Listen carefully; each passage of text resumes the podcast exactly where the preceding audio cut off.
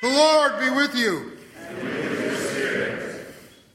A reading from the Holy Gospel according to Luke.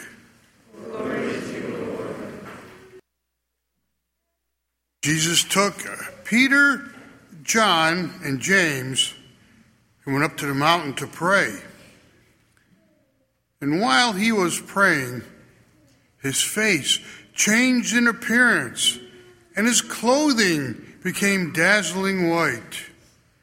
And behold, two men were conversing with him Moses and Elijah, who appeared in glory and spoke of his exodus that was to be going to accomplish in Jerusalem.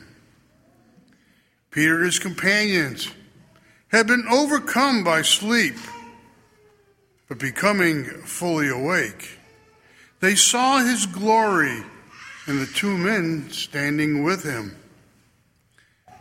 As they were about to part from him, Peter said to Jesus, Master, it is good that we are here. Let us make three tents one for you, one for Moses, and one for Elijah.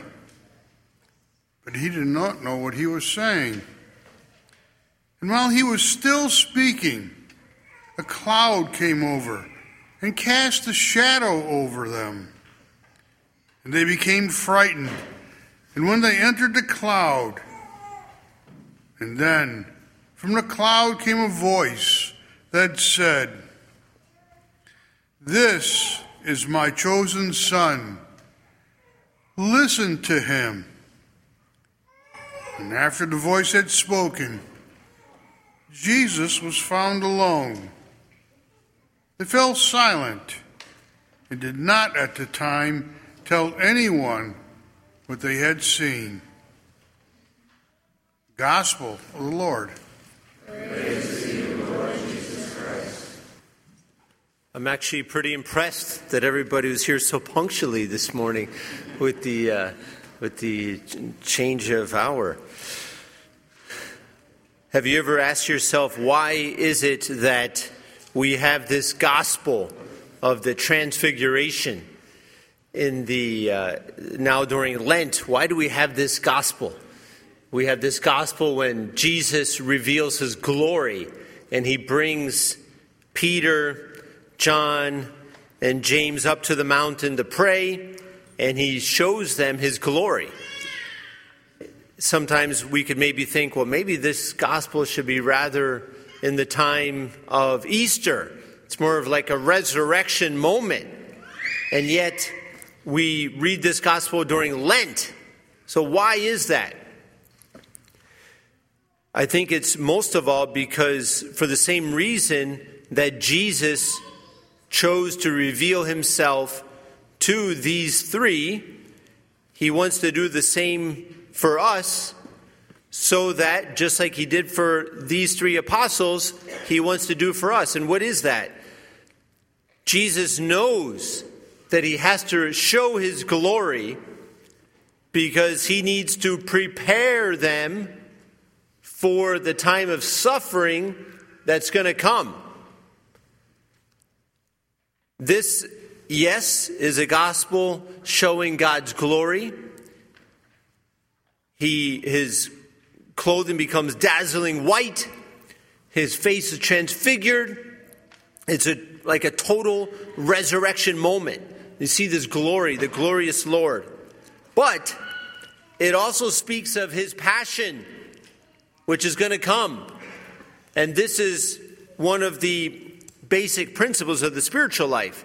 How God will give us moments of consolation, moments of glory, when we feel His presence, when we see Him so clearly, and it's like embedded on our minds and hearts. I like to go, psst, you know, like it's just embedded on our minds, stuck there that I am risen, I am glorious, so that when the moments come of blah, like total uh, of life, which we all have, just like I just want to get to heaven just get out of this world and just move on. Why? We all have those moments. And Jesus says, Remember when I brought you up to the mountain. Remember when I brought you to the mountain. And remember that I showed you my glory. Remember that. And also, so that in the moments when we're up on the mountain and we feel in ecstasy, to also keep us humble, to remember the down moments and say, hey, hey, I'm not quite in heaven yet. We need to be humble. You know, keep our feet on the ground. Do any of you, I imagine, I hope so, but do any of you know of that little TV show um, called The Voice? You know, The Voice. Do you, do you watch some of that? Yes. It's a little. It's a uh, show of, I guess, uh, singers that uh, you know sing a certain song, and these judges. I think there's four of them have their backs towards the singer, and at a certain point during the song, if the judges really like the person singing, they hit a button, and their chair turns around, and they get to see who's singing. And when I hear this phrase of the voice of the Father, the voice of God the Father coming out of the cloud, saying, This is my chosen Son. Listen to him. I just picture us, like the need we have to hit this big red button hit it and like turn around and listen and focus in on Jesus and listen to that voice of the Father telling us, This is my beloved Son. Because in life, we can hear many different voices, right? We hear voices sometimes of criticism, we can hear voices of negativity, of shame, but the real voice that we constantly need to be in tune with to turn around and listen to is the voice of the Father, the voice of God the Father, who tells us, This is my beloved Son. This is my chosen Son. Listen to him. And Lent is a time of this conversion, this turning around and listening to the voice of God. Where is it that we listen to this voice of God? It's in prayer. How do we listen to God? How do we spend time with God? It's in prayer. The very first phrase of the gospel was Jesus took Peter, John, and James and went up the mountain to pray. They went up the mountain to pray.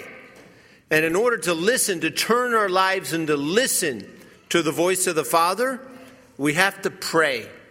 And it was while he was praying that his face changed in appearance and his clothing became dazzling white. It happened when he was in prayer. There are two traditions uh, of where, which mountain that they're talking about, the mountain of the transfiguration. It's uh, Mount Tabor is one theory, and the other theory is Mount Hermon. I went to Mount Hermon, so I, I like to think it was Mount Hermon where where Jesus did his transfiguration. But either one of them, we don't know exactly. It's one of those two mountains. But it's a high mountain. I hiked that mountain, and it takes, I don't know, take, I forget what it took exactly, but it takes an hour to get up, and you get up there, and it takes an hour to get down. It takes time. So if we are expecting to have one of these transfiguration moments in our lives, one of these resurrection moments when we see God's glory and we, when we can hear His voice, if we expect that, we need to dedicate time to prayer, quality time.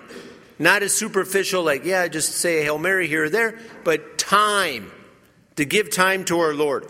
So, this is a time, Lent, of conversion.